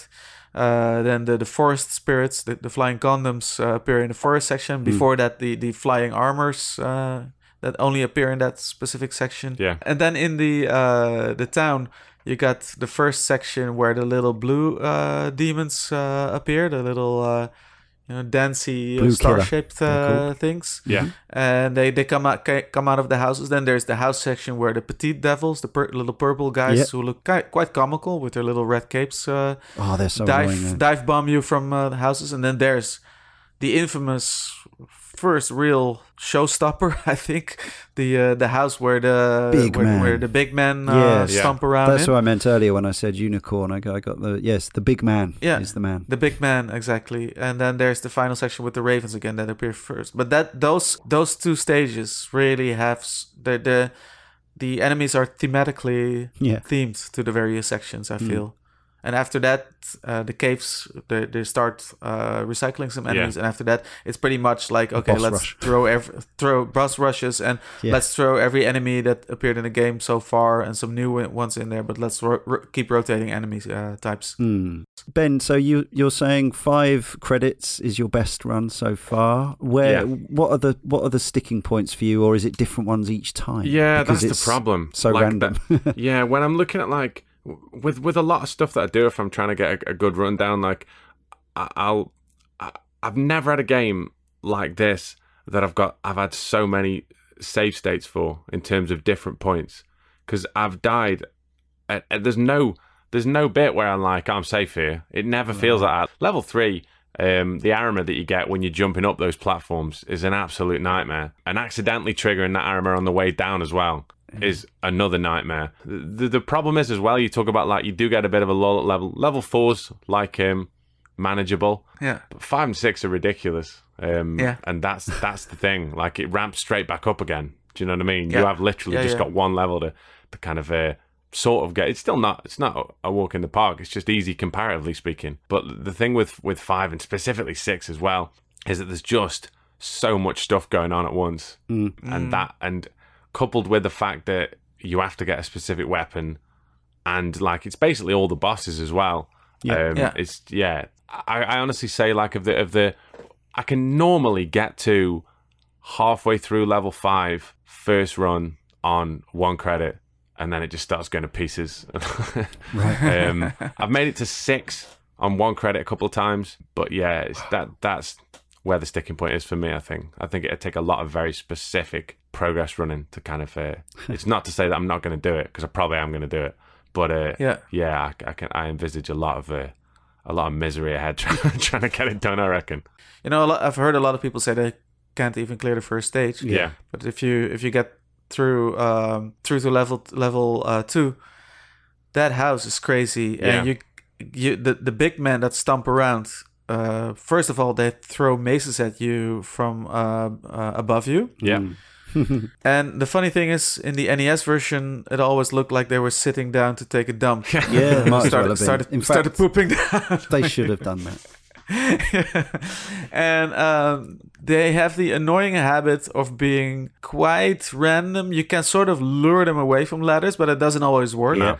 Uh, above you, they sort of turn on a dime sometimes and just keep patrolling a ladder, Yeah. effectively stopping you from Yeah. from progressing. And and and and you know, and you you start getting this uh, these sweaty palms when you start looking at the timer uh, running down Oh, yeah. because that's another factor, of Yes. course. You can't just take your time through this game. You're being hurried along by a relatively. Tight Yeah. time, yeah. yeah Tight yeah, timer, strict, yeah, yeah.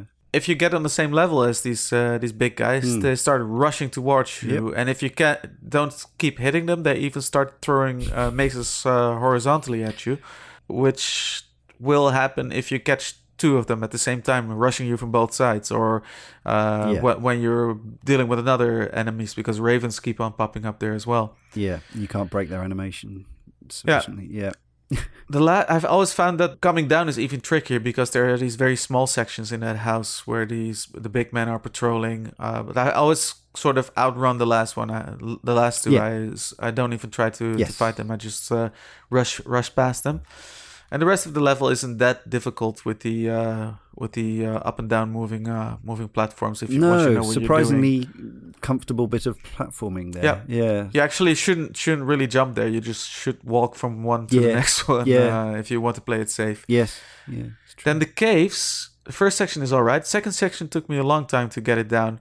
But what you, what I felt like you should do, maybe Ben, you can chime in on this with your tactics, is that you actually only have to fight two red Arremers Yeah. in that section, which Yeah. is the first one, which you can easily deal with once you sort of avoid him at first, and then he starts clipping through the walls, and you sort of can get him get him into a sort of loop where you can hit hit him quite reliably, and he can't do much Yeah. uh, to you.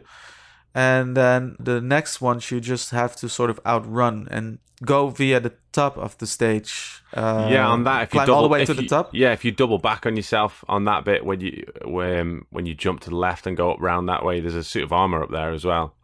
Yeah. Um, so like there is quite a bit of a There is quite a bit, Yeah. a bit of stuff there. What- But when you do the jump all the way down to get to the bit, the start of the bit where the dragon is, it's very easy Yeah. to trigger that armor by mistake. Yeah, exactly. You need to you need to uh, really measure the jump before you take it, and then the the armor that's uh, that's down there you need to kill, otherwise he's gonna make your life a living hell while you fight the dragon boss. Yeah, once you got that tactic figured out, the stage is uh, is manageable.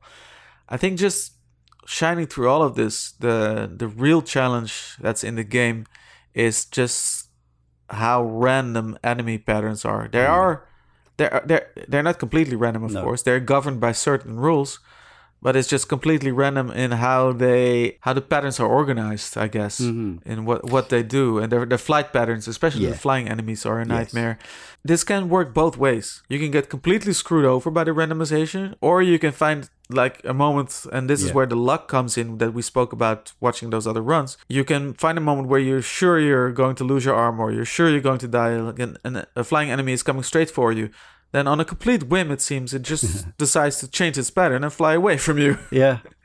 And this is a thing that uh, it's it's no coincidence that uh, or, or it's no surprise that this game was developed by the same developer in tandem with Senjō no Ōkami or Commando Yeah. because that has exactly the same enemy behavior in there where Yeah. enemies are rushing you and then all of a sudden turn around and Yeah. run away from you Exactly. and, and the and the, the ex- exact same crux to where it all comes down in the difficulty department is there as well that your guy is just not you know randomization of enemy behavior is actually kind of great but your guy is just not equipped to deal with this No, uh, exactly. situation reliably that goes for commando as well as uh, ghosts and goblins Yeah. in commando you have a pretty puny weapon and you can shoot it only in the direction that you're facing and in ghosts and goblins you've got this really rigid movement which there's no room for correction once you lift up for your jump so uh, lift up uh, from your from your jump. Enemies are are lim- or, or weapons are limited in their uh, use very limited. So yeah it's this just this very unfortunate combination of elements that makes the game so as hellish hellish as it is. And yet, both this and uh, Commando or Wolf of the Battlefield were kind of instantly regarded as classics and are still Yeah. very fondly remembered. So, what is the what is Fujiwara's secret sauce? I wonder. Is there a bit? Is there an element of the the sort of the gambler, the whatever it is that lures people to keep putting money down? It's that that sort of um, gambler's fallacy or whatever that when you when you restart each time, Ben, going for a one credit, you're thinking maybe I'll get lucky enough times in a row. Yeah. Is it like that? sort of you have to like i don't know you you, could physically couldn't do it like if if i didn't think if i didn't think that a clear was kind of doable and there's loads of games that i've looked at and uh, gone to myself there's no way i could do that Yeah. there's, there's games where it's where like i say it's and this hasn't fallen in that category yet. no not yet like um I, I, I do feel i could probably do this on one credit i think it'd take a titanic effort but i don't know that's that's the whole point right um but i think that the thing with this is that and and with with this series in general is i hon- i honestly think that I, I don't know like specifically where, beating kind of the, the other two games in this like i can't express kind of uh, just the the ridiculous emotions I got after beating those games. As Yep. as, Uh-huh. as corny as that sounds, it's it's No, really no. true. It's so like you're looking for that next high in fact. exactly, Yeah, exactly. we talked And this about one's this, gonna be, didn't we? This one's going to Uh, be the biggest one. Do you know what I mean? Yeah. Unbelievably, I can't imagine what would happen. Maybe it's somehow- not quite such a pure high though. This is like your uh, your street heroin that's been Yeah, that's slightly it, because, yeah, this- because it's This is it- cut with all sorts. Yeah, exactly. Yeah. yeah. I honestly think with with me, I think if I got one loop on one credit, I think I could do it. That's that's that was the tipping point with Ghouls and Ghosts and Super Ghouls and Ghosts, like Right. because Yeah. it's the same thing, right? Just a bit more difficult. I just think to myself, yeah, I could do that, and that's And from what I've seen, loop two is not that much more difficult than the first loop. It's No. just like you have to do it again.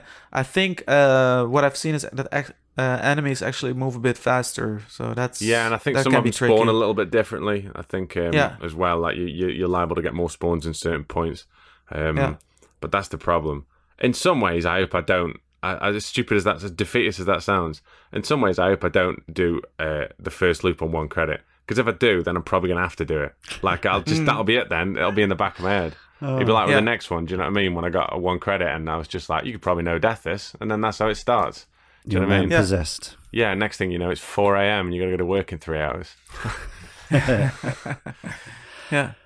So again, on the subject of um, this, uh, we've mentioned it already. The sort of the, the element of humour inherent in Ghosts and Goblins. Uh, there was actually a piece written by uh, Anthony John Agnello, I think, from uh, the AV Club, uh, where we fin- featured ourselves a few years ago, which was very nice. Uh, this was written for April 2017, and it's called "How Ghosts and Goblins Helped Video Games Find Comedy in Failure." And uh, the author says acclimate to the rhythm of Ghosts and Goblins, and you start to notice that it's not just pummeling you in the interest of elongating the game.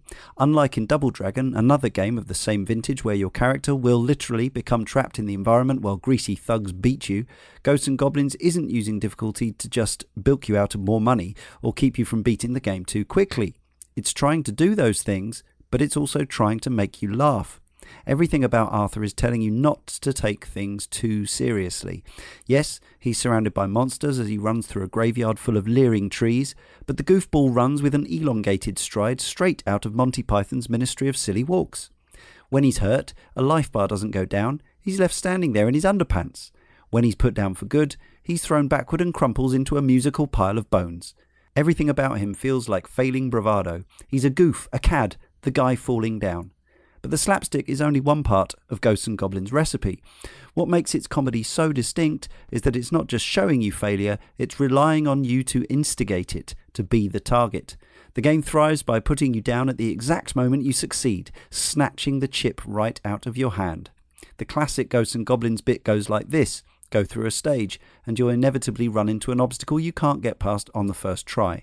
But on the other side of that roadblock, waiting for your glorious moment of victory over the last seemingly impossible obstacle, is another one you have to deal with immediately a proverbial rug ready to get pulled out from under you the moment you land. Fujiwara would haunt people playing early versions of the game to get the timing right. If the players that tried the game tended not to get stuck at a certain point, I'd have to hurry back to the company and redo that portion, he said in a 2009 interview. I couldn't let them get by so easily.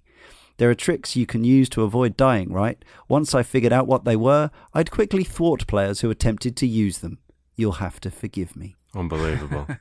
I would drop him in a heartbeat if I saw him now. Unbelievable. The game is probably a lot more comedic when you don't have to invest coin into it. yeah. You're probably not really laughing that much once you're uh, uh, playing it in the arcade and uh, have to spend your money on it. It's a risk like gambling though, really, on your kind of your your kind of potential punter's custom on that extreme levels of difficulty. If you want to get the most out of your machine, you do one or two things. You either make it better or make it harder. And if you make it better, then fantastic because everybody's going to want to play it. And that's what like Street Fighter did with Street Fighter 2. Street Fighter 2 was infinitesimally better and it was a revolutionary and everybody wanted to play it. You run the risk of, especially in in an arcade marketplace that you had then when there was so many machines that you could play, the game that mm. was just got a reputation as being too difficult. Mm. People would say, I Yeah. wouldn't bother playing that. There's no point. Do you know what I mean? Yeah. Come have a game of something else. Like, let's just pretend this never happened. But I guess it did all right for him. Yeah, Yeah, that's it. Yeah, so checkpoints uh, we haven't even mentioned really, but uh, all the levels up until the last one do have a checkpoint, I think. Yeah. one checkpoint. Just the one. Thanks for that. Uh, yeah, it's usually like a clear separation, sort of, Yeah. uh, f- uh, with the with the level theme. Yeah, Yeah, they're very distinctly segmented. Yeah. but yes, it is worth saying, depending on which version or you know how you play this, uh, you'll be playing a different variation. There are actually seven different ROM sets of Ghosts and Goblins. Uh, I'm not sure which one they released on the Wii Virtual Console. I'm not sure exactly which one it is on uh, the Capcom Arcade Cabinet Collection. But obviously, if you go to MAME, you can you download the the the base chipset ROM, and then you can play any variation uh, Yeah. thereon. Obviously, The Wii Virtual Co- uh, Console version that I've been playing, I've been looking into uh, the descriptions, and it appears that it's the latest revision, uh, the final last revision. revision, Yeah, final revision, because uh, the final stage does have only one unicorn on that first uh, floor. Funnily enough, though, there are on the, the section after the dragon. Every floor has two big men on each side, which is also a nightmare to deal with.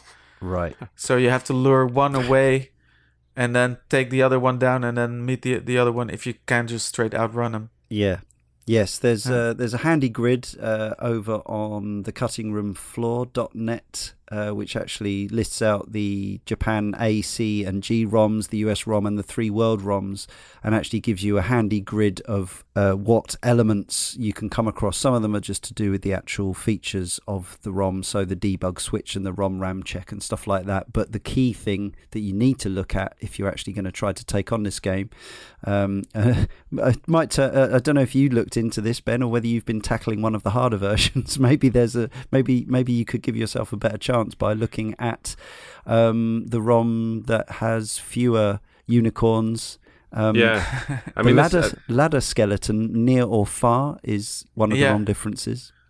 The, la- the ladder skeleton is also fur- further away in that uh, Yeah. version that I've been playing. Yeah. And the final difference between the versions is that three of the ROMs, the, f- the stage six boss has eight hit points, but on four of the ROMs, four hit points.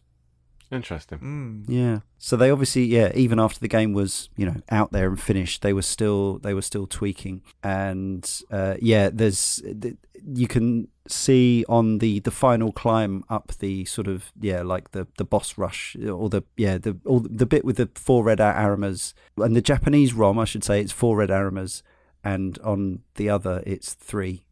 Yeah. So yeah, uh, there's all You yeah. find that with the Japanese ROMs of a lot of the ones on the series, or this series especially. Like Yeah. um, the American ROM of the uh, sequel has got multiple restart points. Um, right. whereas right. the ja- whereas the Japanese one is just like with Proper. with the yeah, it's just got one in the middle, uh, Yeah. and, and bosses take more hits, and there's a lot of kind of uh, there's a lot of stuff like that. but it's fascinating from the point of view of a uh, you know a, a video game historian and just somebody who's interested in the because like all these seemingly quite minor tweaks make a massive amount of difference and the Mm. fact that when we talk about you know you could just talk about ghosts and goblins and you'd be talking about a game but you're actually talking about sort of seven or eight different versions Exactly, yeah. Yeah. yeah yeah. Exactly. It goes like you said in so many times on this though. Like it goes back to and and each one of those versions would have had dip switches as well that you could set Yeah. for for whatever way. So the permutations of uh, yes like you say about true. oh I don't know what I don't know if I go to a new arcade. It might j- not just be oh they've got a Ghosts and Goblins machine. They might More have a lives, different version lives. set up Yeah. exactly yeah, and you'd Yeah. Yeah. you'd know if you played a lot of arcades as we all did around about that time. You'd know of two or three arcades in a certain Mm. town that all have the same machine, but you'd go no I'll play Golden Axe because we always it's a great example. I'll play Golden Axe in that arcade because I get three lives and more energy. yep Yeah. you know, modern modern day revisions, uh, aka patches. Yeah. You know, they in in most cases they'll just overwrite the previous Yes. versions, so the previous versions are no longer really accessible. Exactly. Uh, mm. yeah, yeah it's true of fighting game balancing patches and all that sort of thing Yeah. yeah interesting that's why I like certain fighting games that uh, allow you to go back to earlier revisions. Yeah, indeed. Yes, and uh, and you know, if any uh, emulation studios listen to the Cane and Rinse podcast, we know some developers out there do. Please include as many ROM variations on your official releases as possible, regional and uh, and just yeah uh, iterations. Uh, it means a lot to us. Yeah. Talking about versions, uh, I do want to touch on the home versions uh, because they were, yeah, as I say, they were at least as big a deal in some ways. And we also received more correspondence about them, which I was sort of expecting. And so it came to pass.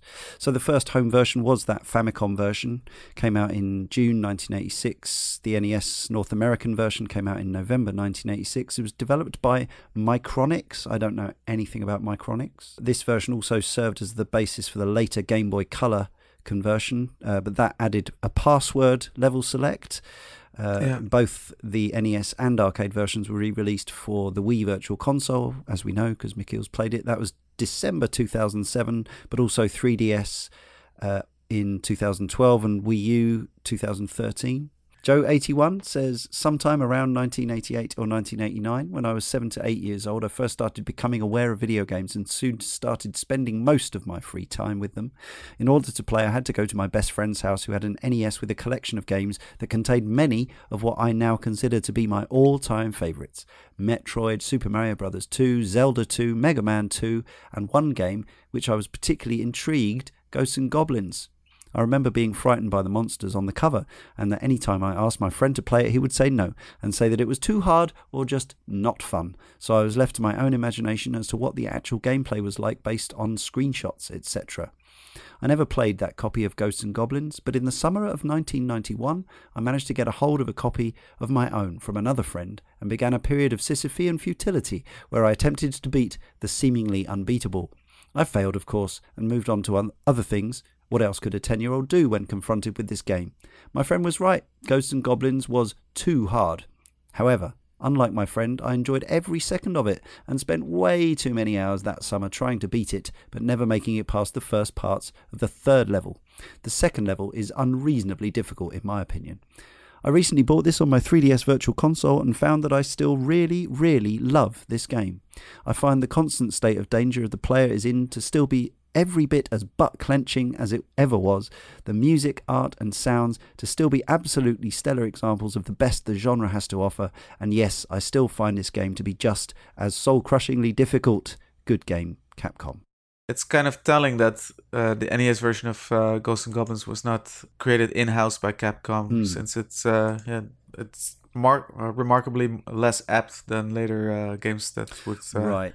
Appear under their label on the NES. I see. But it's still relatively faithful, isn't it, compared to probably, say, the Yeah. ports we're about to talk about, which. Yeah, it's it's just a, it's just a little bit shaky, uh, I guess. It feels more doable.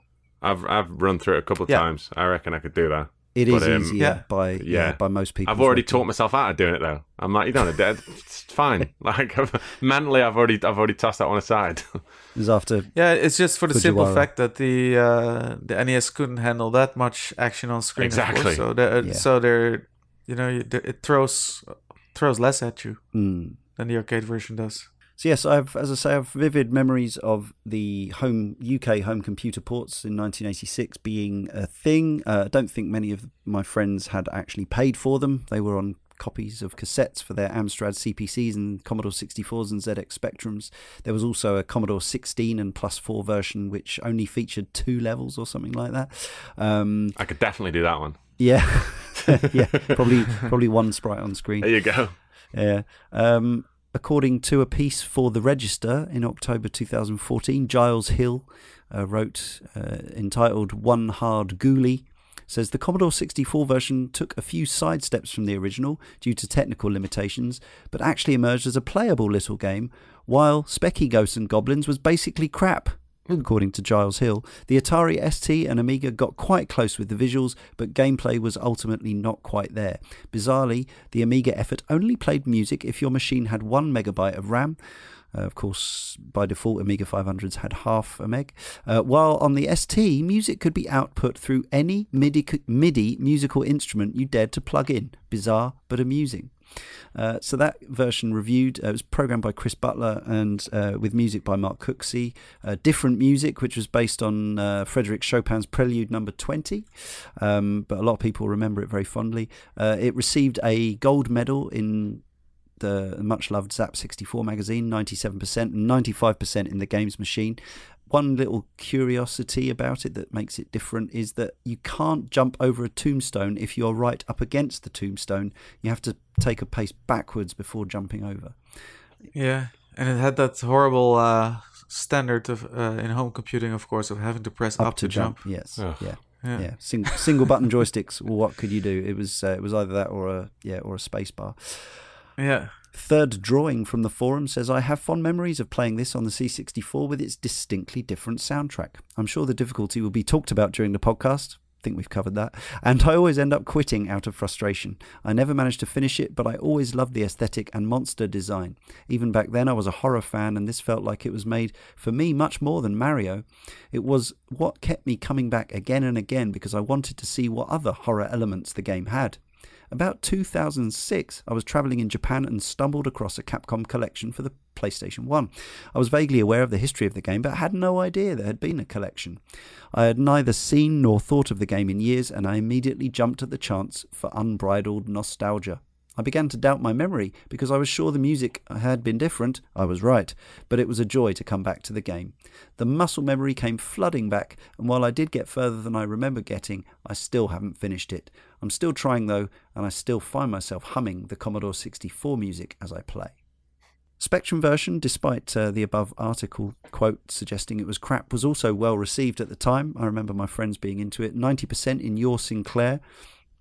Uh, worth looking out for, though, to actual collectors of hardware. The Spectrum version does not load on Spanish plus 2A or plus 3 models, as their ROM mapping is slightly different from the UK models. An unofficial patch is available, however. How you do that, I have no idea. But that is about as niche as we can possibly get here on I can't. Im- that's as niche as you've ever done, surely. I can't Yeah. think of, of a, a Spanish Spectrum patch trying to get hold of that. In case I have a copy of Fly Fishing by J.R. Hartley as well. exactly. Thank you, Moby Games, for that uh, nugget. Uh, l- Yeah. Lowest form of wit on the forum says this is such an odd one.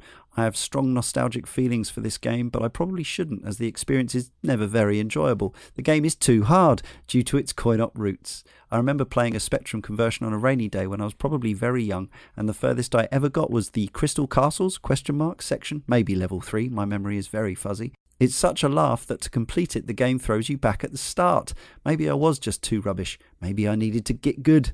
Iconic though. Always pick up the daggers. Avoid the firebomb power up. Always. As we said before, it was even among arcade games, it was uh, ridiculously hard. Yeah. Steve Norman from the forum says, I bought this and London to Brighton Steam Train Simulator Southern Belle for the ZX Spectrum at the same time, and suffice to say, Southern Belle didn't get a look in for a very long time. I think at the height of my expertise, I got to the first boss, a winged demon that bounced around at you, if I remem- remember correctly. Uh, nope, that's not the first boss. that's, the, that's the that's the that's the mini boss. Funny thing, It's just an enemy. yeah, It just yeah. There's yeah. loads of them. yeah. Funny thing is, I never thought about about it being that difficult, which retrospectively I now know it to be notoriously so in the history of gaming. I was more than happy in that graveyard and never even considered there being more to the game than this. Uh, much as you said, Ben, which ironically there wasn't much more of on the Spectrum. Just die and restart without too much frustration, which is one of the many qualities that makes this a classic of the 80s on any platform. A great conversion for the Spectrum, and one of my favourite games ever. The Amstrad version was put together by Nigel Alderton and Dan Hartley, uh, with music by David Whitaker and graphics by Steve Pickford, who I'm pleased to say is a social media acquaintance of mine to this day. Uh, made a lot of, or was involved with his brother uh, John, and a lot of uh, a lot of great 8-bit and 16-bit and beyond stuff actually. Uh, the C that C16 plus four version was programmed by Ray Tredoux and uh, graphics by Rory Green. The C16 port is even shorter than the C64 version. It features only the two first levels with a simplified gameplay, one weapon, and fewer enemy types. There's no music and no title screen. Beautiful. Yeah, that's 16k for you. yeah, there was a DOS PC version, uh, yeah, and a PC 88 different version in 1987. The 16-bit computer versions arrived quite late in 1990 for the Amiga and ST in the UK, with Richard Frankish programming, David Percival on graphics, and Mark Cooksey returning with the music. Uh, mentioned that Saturn uh, PS PS1 version, Capcom Generations 2 Chronicles of Arthur, and was later bundled in that um, that European compilation that you had, Ben, the four disc extravaganza, Yeah. uh, so the, which uh, allowed you to, if nothing else, get into the dip switches, but also had some art galleries and, and music player, as I recall. Yeah. There's a lot of good extras on there. Mm. The Bandai Wonderswan version is actually kind of a, it's arguably a separate game. Um, it's a completely new or remixed version rather than a straight port. Came out in '99. Arthur can swim. Outrageous. Wow. Wow. uh, Game Boy Color uh, got a fairly straight port of the NES version. Was programmed in Japan in 1999, but stayed unreleased there. Came out in the US in 2000 and Europe in 2001. There was a Windows Mobile version in 2002, according to this. I don't even remember there being Windows Mobile in 2002. Uh, those fairly straight emulations came out again on PS2 and Xbox, as I said, in 2005. Capcom Classics Collection Volume 1. Uh, Backbone handled those, as they did with the PSP version for Capcom Classics Collection Reloaded. Uh, sadly, I don't think that's available as a download on the PSN. Doesn't run on Vita, which is disappointing. So M2's Capcom Arcade Cabinet, which I've already mentioned, you can still get it on PS3, 360, Xbox One. And as I say, those assists, kind of a bit like if you think about Forza Motorsport, the uh, on off options for assists. So you can tweak the collision detection, which is quite nice because the collision detection is very harsh by default. It gives you a bit of an overlap. Um, your hitbox is, is slightly removed from things. You can add more lives. You can have more time. You can make your shots more powerful. You can have uh, pots appearing more regularly. And you can even have armor appearing from pots when you're in your pants. You can get a longer invincibility uh, after being hit, and the overall difficulty can be tweaked, uh, just notching the number of enemies down a bit. So yeah, with all those switched on, it's kind of it's quite a different experience, um, but also it is still absolutely at its core Ghosts and Goblins. So yeah, really interesting way of allowing modern, impatient, time stretched, unskilled gamers to experience the game. I think. Right. Yeah. And there's also a score attack mode in there, which turns everything back on. Uh, you know, makes it proper, proper hard, uh, and has online leaderboards and all that other, you know, modern stuff. Has the unlockable art assets and the music player, and you can earn a few achievements by being good as well. There's also a training mode, so you can just take it level by level. That's all nice. There's also an Android iOS version which came out as recently as March 2017. It features the classic and the casual modes, costs uh, £1.99. I had a look. There's not many reviews, fewer positive ones. Um, it has big, fat, on screen touch controls, which Ugh. means it's an instant eh-eh from me. I've got no interest in playing it that way. Uh, yeah, because that's what this game needed. Yeah, worse controls. yeah, yeah. and for for if it's not challenging. Yeah, that's it. Yeah, need your thumbs in the way of everything exactly. you're doing as well. Yeah, uh, but there it is. I'd say get it on PS3 or 360 or Xbox One if you want to play it or, or just maim it. Uh, bit of trivia the famous Red Arima mini boss is actually based on Capcom programmer Toshio Arima. Um, presumably, ah. presumably that means he is bright red and flies about erratically. Follows everybody uh, around all the time. Yeah, yeah. And did you know, in the cave on level 3, go to the upper level and move your character to the right of the rock, just to the left of the second ladder.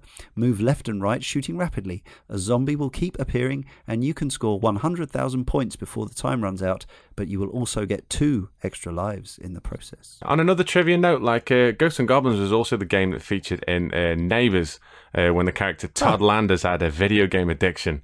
Oh. And, uh, and uh, he was. Uh, and the greatest thing was that they cured his video game addiction by uh, giving him loads of money so he could go and beat it properly. I mean, that's un- unrealistic, let's be honest. But um, I just love the fact that he had a video game problem. And then Stefan Dennis bowled in. Do you yeah. know what I mean? With more denim than like Billy Ray Cyrus's wedding, and just chucked him a load of dollars and said, "Yeah, just play it till you, you you've beaten it." That's it's like you haven't got that, enough money, Steph. You really haven't. that's not how you. That's not how you cure an addiction. It really um, isn't now. so there's so many things going through my head right now. Uh, Stefan Dennis's uh, hit single "Gonna Make Feel Good." There you go, beautiful. and um, and also the fact that when they broke into uh, the school's computer to change their grades, Todd, again Todd Landers, who I think died in the end. You got um, it by a van, yeah. Yeah, um, they uh, they had a Commodore 64, which they used to break into a school's computer. Uh, they had a quote modem attached to it, which looked like a prop master had just used a serial packet or something. Mm-hmm. Uh, and they actually they went online and type break into school's computer. Amazing, and, and it worked. Hacker man. Anyway, three word reviews from Twitter. Follow us at Cane Rinse. Matt, fantastic. Hard as balls. Will Cross says live, die, repeat. Joe81 says faster restarts, please. P-Somatic says accursed red armor. Futile exercise says constant wardrobe malfunction. And Nicholas Cox says I'm naked again. Indie by Design says death is mercy. Bearfish Pie says goblin credits mercilessly. Jeff Gallant, get the knife. And Craigie Craig says again, really, really. Thank you, one and all. Uh, yes, on the on the subject, it didn't actually come up, but uh, another little trivia nugget for you: the uh, faster restarts, please. Uh, it's actually 13 seconds between death and being able to restart, which is, by modern standards, about 12 seconds too long. so yeah, get used to it, suck it up, get good, and all that nonsense. To summarize, then, Ghosts and Goblins. Yeah, so it's not a game that I've ever uh, one credited. no, no, none of us has. Not many people have in the world, although I'm sure there are runs out there, even if we can be uh, suspicious of the ones that only use the, uh, the firebomb weapon. Um, I have, yeah, I, I have a lot of affection for Ghosts and Goblins, despite it breaking lots of things that I would say were like cardinal rules of not being a game that is just too annoying to enjoy. Uh, I've possibly got to grips with why some of that is. There is an inherent humour to it. It has cracking atmosphere and setting and um, some wonderful music. Um, but it is, yeah, it's not a game that I would strongly recommend folks to play now. Uh, I think that anyone who enjoys the Cane and Rinse podcast should probably have uh, the Capcom Arcade Cabinet Collection. Um, I think it might actually be on Game Pass, or it, it was. In which case, if you're if you if you're Game Game Pass subscriber, I think you can just download all the games which originally came out in sort of multi multi packs um, and play them now. I think it's well worth experiencing, even if you only ever get to the first Red Arima. you get a sense of what Ghosts and Goblins is all about. Uh, we are coming back to the series for Ghouls and Ghosts, and I hope more games from the series and its spin offs in the future. I do find it endlessly sort of fascinating for some reason, even though it's uh, it can be punishing. Uh, it's a very cute, cool piece of arcade history. Not something that I would suggest anyone put themselves through beating properly necessarily, but um, but as a bit of uh, wonderful, magical video game history, uh, just acquaint yourselves with it if nothing else. And Michiel.